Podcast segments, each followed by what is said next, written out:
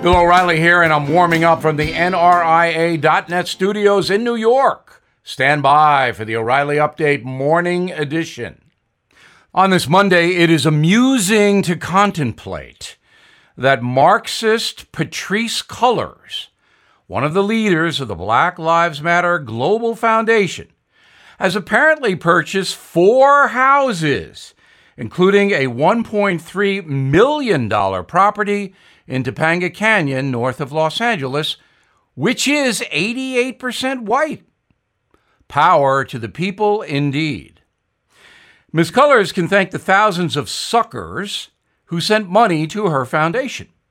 Those duped include major corporations like Nabisco, Microsoft, Airbnb, and others. But they weren't really duped at all. Any intelligent person has to know the BLM movement, like Al Sharpton's crew, uses activism to accumulate assets.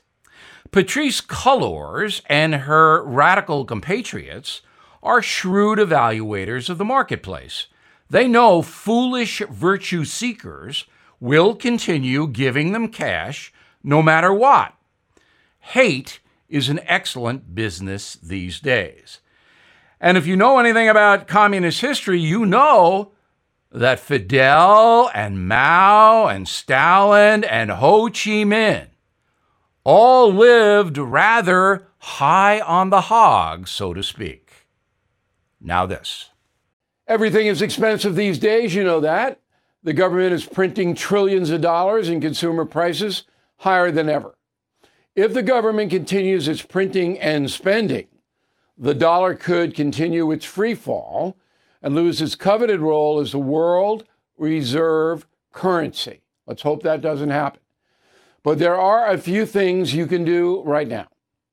American Hartford Gold can show you how to protect your money, your retirement, your hard earned savings against inflation by helping you diversify a portion of your portfolio into physical gold and silver.